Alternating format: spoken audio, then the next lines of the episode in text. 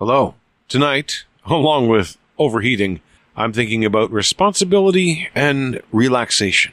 I've just spent the last couple of hours listening to music. I wasn't really intending to, but you know how it is. You end up going to YouTube for one thing, and then you're at YouTube for something else.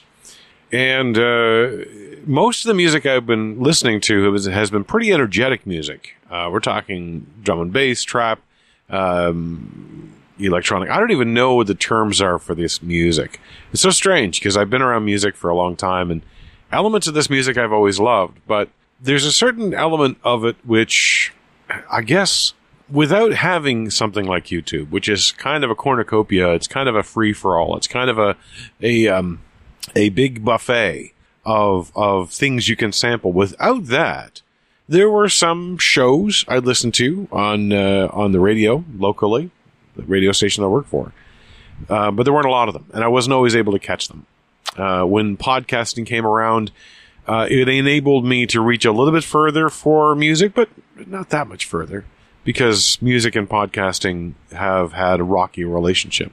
But YouTube is kind of filling in that uh, that sampling that I didn't want to be able to do. The song I was just listening to, in case you're curious about the sort of stuff I've been listening to, this one is probably a little less uh, typical, but it was Eisenfunk with a song called Pong, which I, I find a very amusing video. Um, it's very well edited and kind of fun. and it also contains, if you look at that video, the kind of person I might imagine who listens to this music.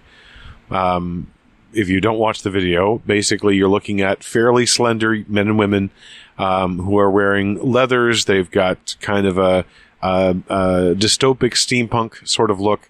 They've got a really uh, decent uh, rhythm in terms of their dance moves. They're very fluid.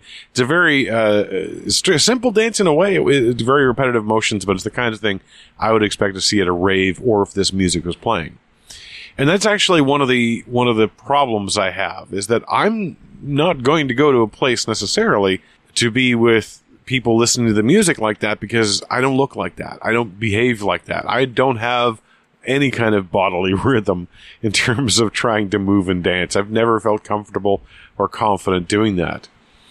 And that's always been a bit annoying to me uh, because it means I don't go to these places. I don't meet the people who might enjoy the same music I do.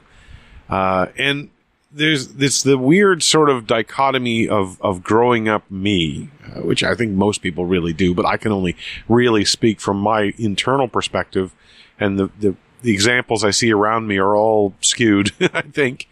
But I'm, you know, I look very different from what I am inside. I, I act very different from what I might be inside.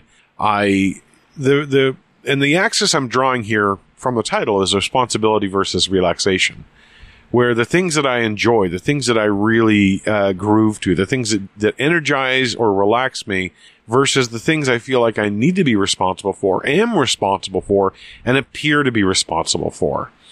And that's always been a weird thing for me. I know some people who can, who can go between these two very easily. And, and, there's different axes you can draw here. You know, one might have little c conservative and, and, uh, little p punk, I guess, is the two uh, axes. Or you might have um, raver on one side and uh, adults on the other. That's the other question here is is am I too old to enjoy this stuff? And I don't think I am. I don't think I've ever really believed in that. Although I saw examples of that when I was a kid for certain. And today was filled with a lot of responsibility in the early part of my day, and it kind of wiped me out for needing or wanting to do anything, despite the fact that I had kind of a list of things I wanted to get accomplished.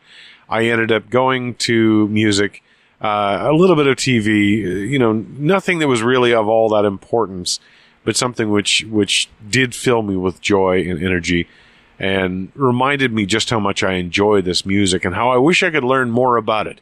That's the other thing uh, having so many hobbies that I don't share with anybody, um, and partially because I don't present them, but because I'm, I'm also not a public person in that sense, but also because the friends that I have don't share a lot of the interests that I do. So it is this weird sense of being an, uh, a completely an individual, unfortunately.